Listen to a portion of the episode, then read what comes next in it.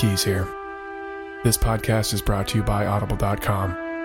Go to www.audibletrial.com slash shark to get your 30-day free trial and audiobook download.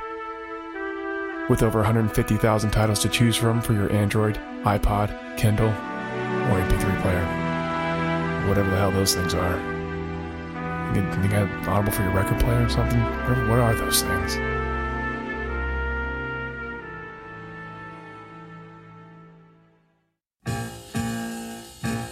Shark Dropper Studios presents to you Doppel Avenue Hurt. Case 2. Case 2. The Red Letter. Part 8. Lying about George Lucas.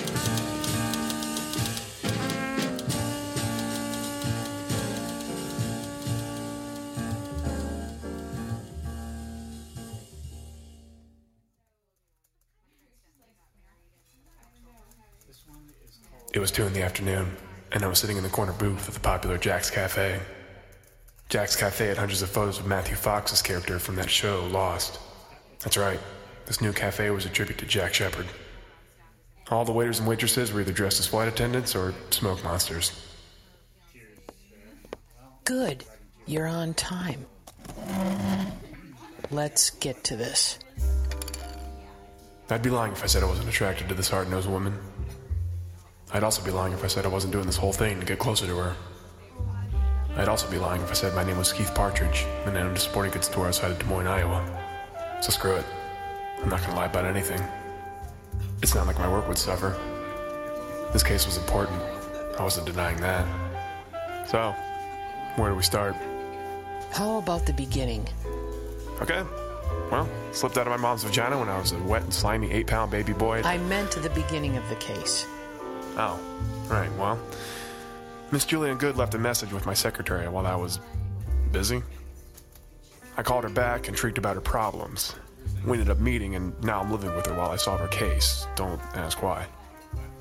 She told me her and her boyfriend, Brendan Camp, were engaged in 2012 and were to be wed in 2014, but tragedy struck. Camp died in a car accident.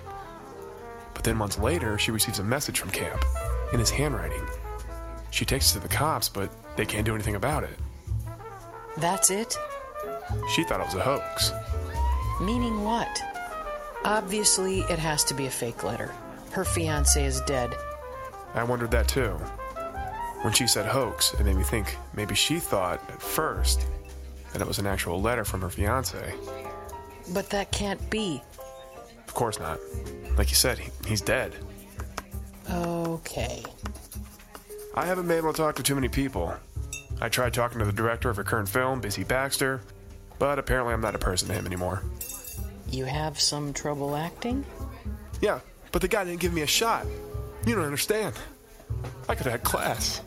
I could have been a star. I could have been someone instead of a private investigator, which is what I am, let's face it. Don't you like being a PI? Yeah, actually, I do. Cases have been getting pretty interesting recently. But back to what I was talking about. I also tried contacting Julianne's sister this morning, who she had a falling out with. But the sister's in France, painting pictures of Big Ben. But Big Ben is in London. She's an eccentric artist. Apparently, she formed a new style of painting called imaginative abstract distance painting. Meaning what? Meaning, for some reason, she travels very far for her subject.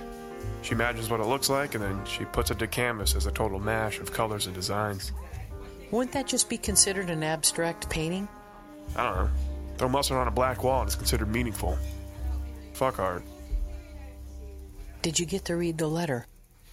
I did. Anything unusual? I mean, it doesn't say anything like, Ooh, I'm a ghost, and the afterlife is great.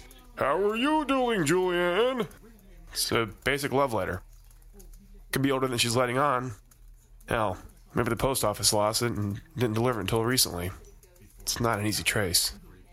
Okay. Hmm. Anything else?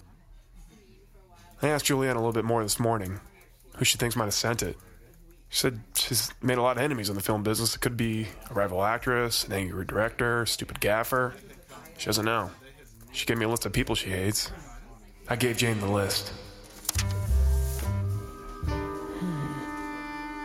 Interesting. She gave me a list of people she hates, and she gave me a list of people who hate her. Jane held out her hand, waiting. Where's that list? Yeah, it's the same list. There's over 40 names here. 42 to be exact. Hmm. I'm. I'm counting 43. Oh, the last name Edith Dietrich. I added that one. Edith is my secretary. She hates everyone they talk to. Not sure if Julianne met Edith, the feeling would be mutual. It's, y- you know what, just don't worry about the name. Okay. Do you know any of the names on that list? Many of them. A lot of these people are established in the film industry. I gotta say, I'm pretty familiar with actors and directors and writers, but none of those names really stood out. It's because this isn't mainstream Hollywood. These are silent films. Silent films? Julianne can't be a day over 50. Silent era hasn't been around since the mid 1930s. No, there was a resurgence in the 90s. Straight to video silent films, they were all the rage. Really? Oh, yeah. Julianne Goode was the leading lady when it came to mid 90s silent straight to video productions. How did I not hear about this? I don't know. Were you born under a rock? Actually, it was a large stone, thank you very much. I'm looking at this list. I have plenty of connections. I could get you interviews with a good amount of these people. Where do we start?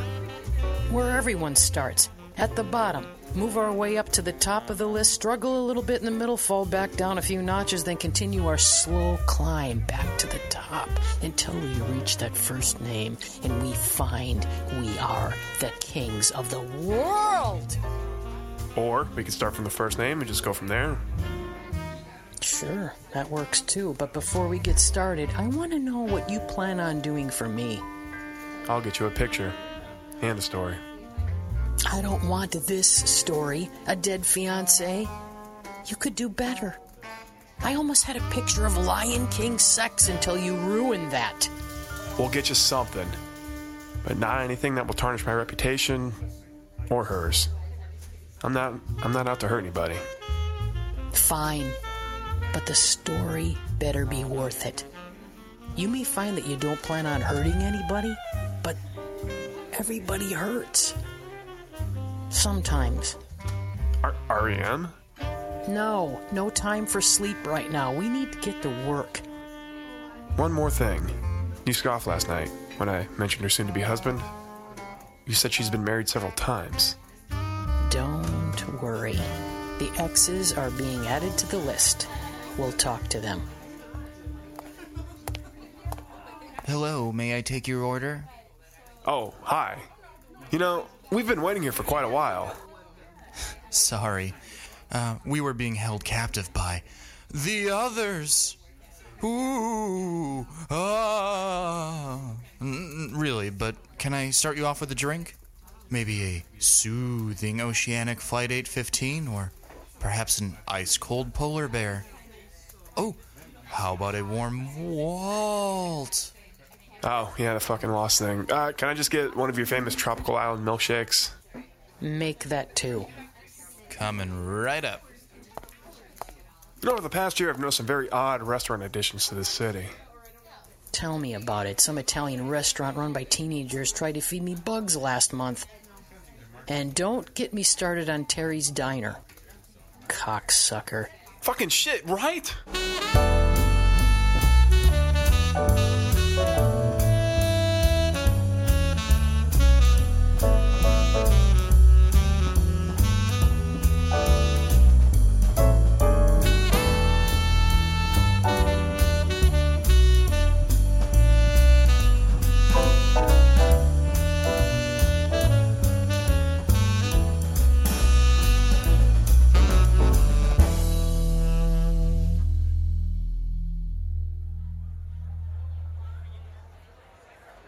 My first stop was to film stage 5B.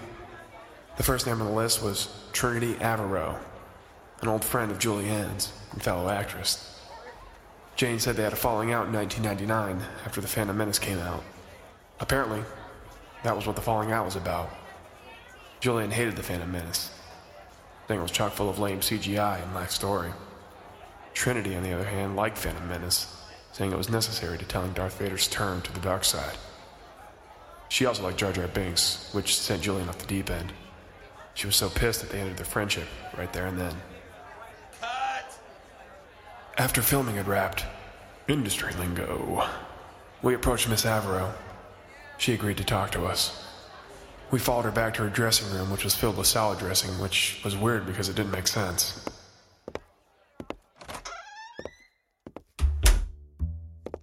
I know what you're thinking. Why all the salad dressing? Well, it's simple. It's a dressing room. So, that's it. Ah, okay, I get it. We won't take much of your time. Please don't. I'm holding a Star Wars marathon in my house and we're gonna watch Attack of the Clones tonight. My second favorite of the Star Wars movies. Actually, that has something to do with why we're here. We wanted to know about the falling out between you and Miss Julianne Goode. Oh, that idiot? That horrible, horrible idiot? Hating on a perfectly good movie? I can't believe the things she said. You know, I told George Lucas about what she said. Did you? No. I just lied about that. Sorry. Oh. Well, wait. Why did you lie? I just wanted you to think that I was special. Like the special editions of the Star Wars movies, which are arguably better than the original cuts. I've never met George Lucas, but if I did, I'd suck his dick. Yeah, I probably would too, but look, can we just get back to the falling out? I guess. But I'm not lying. Lying about what? Lying about George Lucas. But I thought you said you did lie about him. Not about meeting him. I did lie about that. I meant, I'm not lying about the fact that if I did meet him, even if it was in public, I would suck his dick. What? I just don't want you to think that I wouldn't suck his dick. Whatever, suck his dick or don't suck his dick. Can we just get back to Julianne Goode? But of course. Sorry. So you and Julianne called it quits. She was being a constant bitch around that time anyway. I think it was because she was jealous. Jealous of what? Jealous of me getting more parts than her. We were both big during the 90s silent era. Then silent straight to video releases made way for regular talkies. She couldn't handle the pressures of change. But talkies were already around. Like, for decades. I adapted quickly, landing roles in such films as He's Taller Than Me, Eyes on a Pampered Poodle, and Everything She Does is Black Magic. The best Julianne could land is a small walk on role in Tyler Perry's Madea Yells a Lot. Oh, I saw that one. My favorite part is when Madea finds that little boy reaching into the cookie jar, and she's all like, Ooh, child, you best get out. And she smacks him in the back of the head with her purse. That did make me chuckle. What about that one part where Madea catches her husband looking at Victoria's Secret catalog and she's like, Ooh, oh no, you didn't. Then you best not be looking at other women. And then she smacked him in the back of the head with her purse. Actually, my favorite part was when Madea saw her nephew spying on the next door neighbor, and she's all like, Ooh, what you be looking at, pervert? And, And she smacks him with her purse. oh, did you see that movie? No. Can we move on? We talked to Trinity a few more minutes before taking off. She actually warmed up to us and ordered an intern to bring us some salads.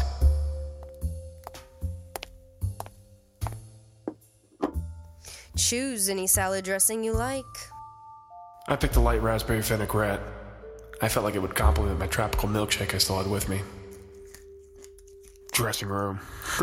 I get it.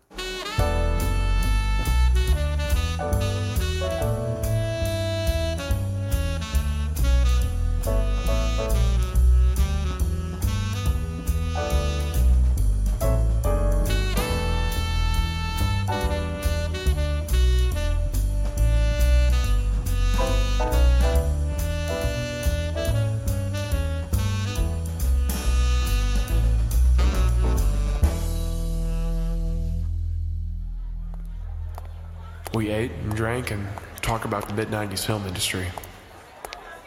So, who's next? I saw David Atlas here. We should talk to him. He's probably the biggest star to come out of the 90s silent era. Oh, one thing. He doesn't break character when he's shooting, so just mm, keep that in mind. Okay. We were able to convince Mr. Atlas to spend some time talking to us. We sat by some work lights and I pulled out my notepad.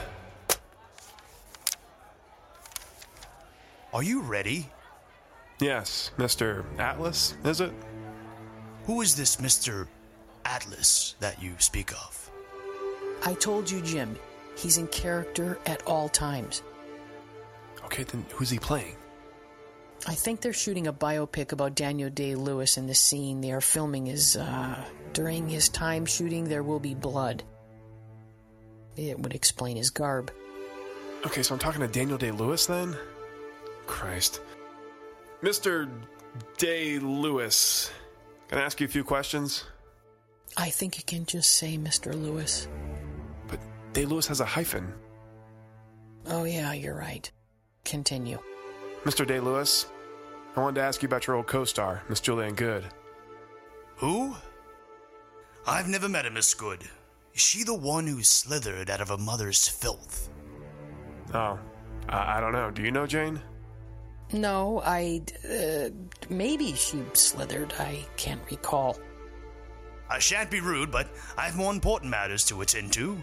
If this whole ordeal is in fact about an old bastard. Actually, I think she was born in wedlock. Wait, is this Daniel Day Lewis I'm talking to? Another name that leaves your mouth and does not wake a memory in my old mind. I think this is Daniel Plainview. The character. The character from There Will Be Blood? Yeah. Wait, that doesn't make sense. Are they shooting the documentary right now? I don't believe so. I think they're on a break. So David Atlas is portraying Daniel Day Lewis during the filming of There Will Be Blood. If it's a biopic, shouldn't we be talking to Daniel Day Lewis and not the character he's playing? I'm confused. Are we done? Wait. This is all pointless. Plainview's from the goddamn 1890s. He's not gonna know who Julianne Goode is. What other movies was Day Lewis in that would make him more cooperative? Hmm, none. That's not gonna work. What am I supposed to do? Interview him during Gangs of New York? Lincoln? My left foot? I mean, let's just go. Thanks for nothing, buddy. Hey, hey! I drink your milkshake! You son of a bitch. I realized I'd left my milkshake behind, and now this crazy David Atlas had it and he was dancing around. That's mine. I drink it up! Give me my goddamn milkshake, you oil loving whore. Stop! I am the third revelation, Eli! I abandoned my child! Watch out! He's picking up a bowling pin. I remember the end of There Will Be Blood. Spoiler alert. So, I ran away fast.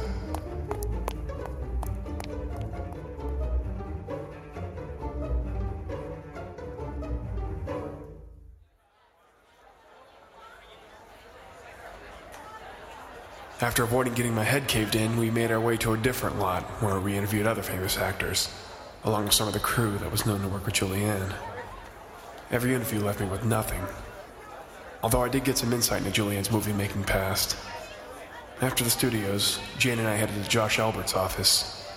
Josh Albert was a film critic, the harshest film critic around. At least, that's what Donnie Lombardo said when he explained to me how I was nothing to the famous director B.C. Baxter.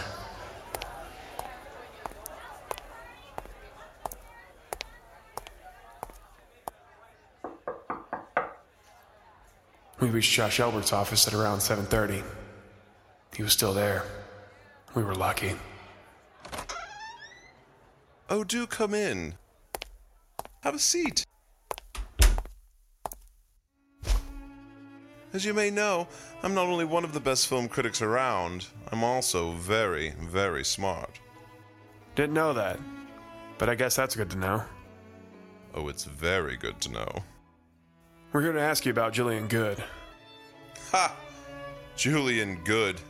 More like Julianne Bad, if you know what I mean. Julianne Goode. Good one. Is that what your reviews are like? Yep. So, what do you want to know about that has been? Anything. Anything you can tell us. Well, she once had it all. She was at the top of the world when it came to 90s straight to video silent pictures. Man, I still can't believe that's a thing. Oh, it was huge! You were under a stone, remember?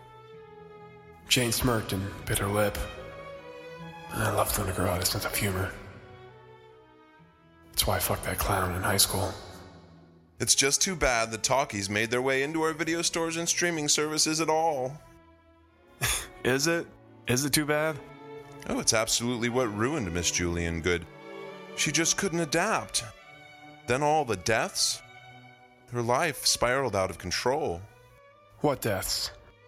Oh, her fiancés, her husbands. How many of her fiancés are dead? Well, I don't know the exact count, but there were many. She consistently left dead men in her wake. I see what you did there. Wake. Crazy.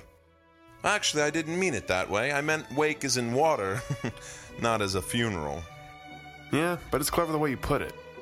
You mind if I use that? When are you going to use that expression? You'd be surprised how many times I mention funerals and beaches in the same sentence. Anyway, the early 2000s saw Miss Julianne Goode bouncing around from one meaningless performance to the next. I started to feel sorry for Julianne. She believed herself to be the mighty Tyrannosaurus when it came to the film business, when in actuality she was just a measly Centrosaurus, which is just a smaller dinosaur. And that comparison works. It makes sense. The paleontologist listening to this podcast would just fucking get it. Seriously, he would get it. We talked to Albert for another half an hour before we left. Did any of the interviews help? Helped to pose more questions. I still believe it could be a fan. Maybe so. It's late now, so I'd like to talk to some more people tomorrow. Let's find out if any of Julianne's exes are still alive. Sounds good. Before we call it a night, maybe we should grab a drink? Another milkshake, perhaps? I can go for another.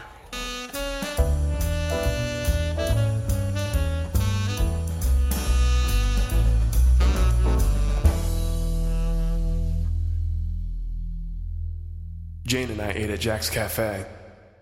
We had a good time and actually talked about other stuff. No Julianne, no film, no tabloids. At 10:30 I took a cab back to Julianne's.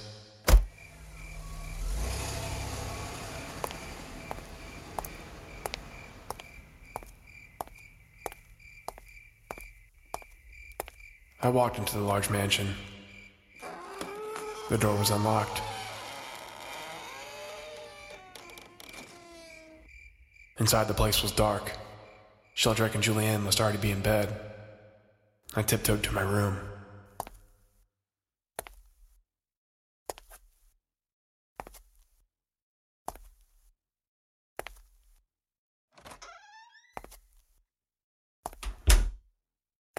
I entered the room and was startled. Julianne was sitting in the dark at the edge of my bed in her nightgown. Where were you? What? Darling?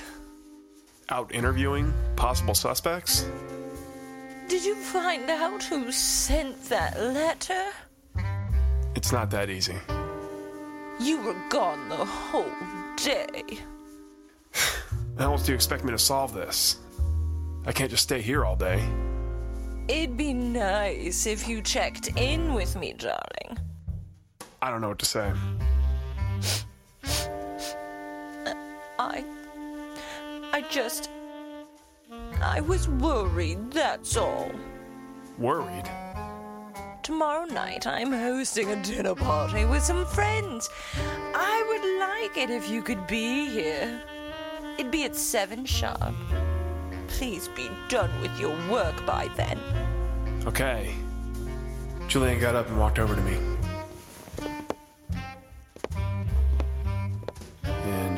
Kissed my cheeks. My butt cheeks. This makes me really uncomfortable. Sorry for all the smooches, darling. I'm just so excited. She headed to the door, but stopped. She turned and looked back at me, her silhouette giving her a menacing appearance in the doorway. Oh, and I would like it if you didn't invite that reporter friend of yours. We don't need another woman taking you away from me and my case. Was she jealous of Jane? Why would she be? I sat at the edge of the bed, pondering. The hell's going on? I drank the rest of my milkshake. That's when I realized that this case was a lot like the show Lost. Both were posing more questions than actually answering any of them. Let's just hope this case ended better. Screw that purgatory bullshit.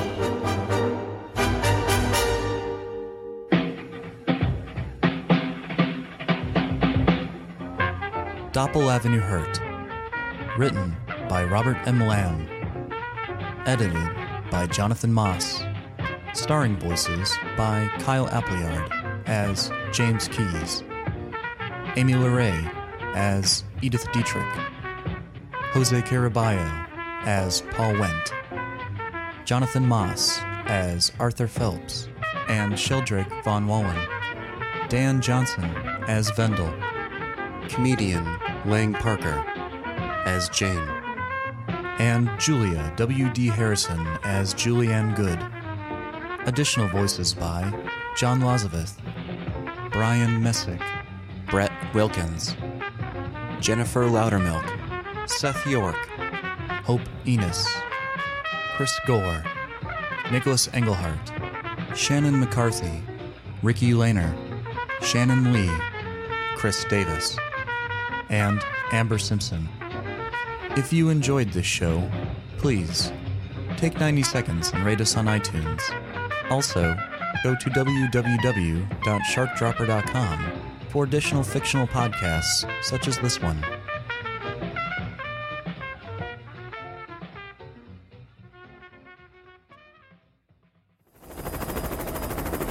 We're above the target. T minus five seconds till shark drop. Five, four, three, two, one. Drop the shark! Go, go, go!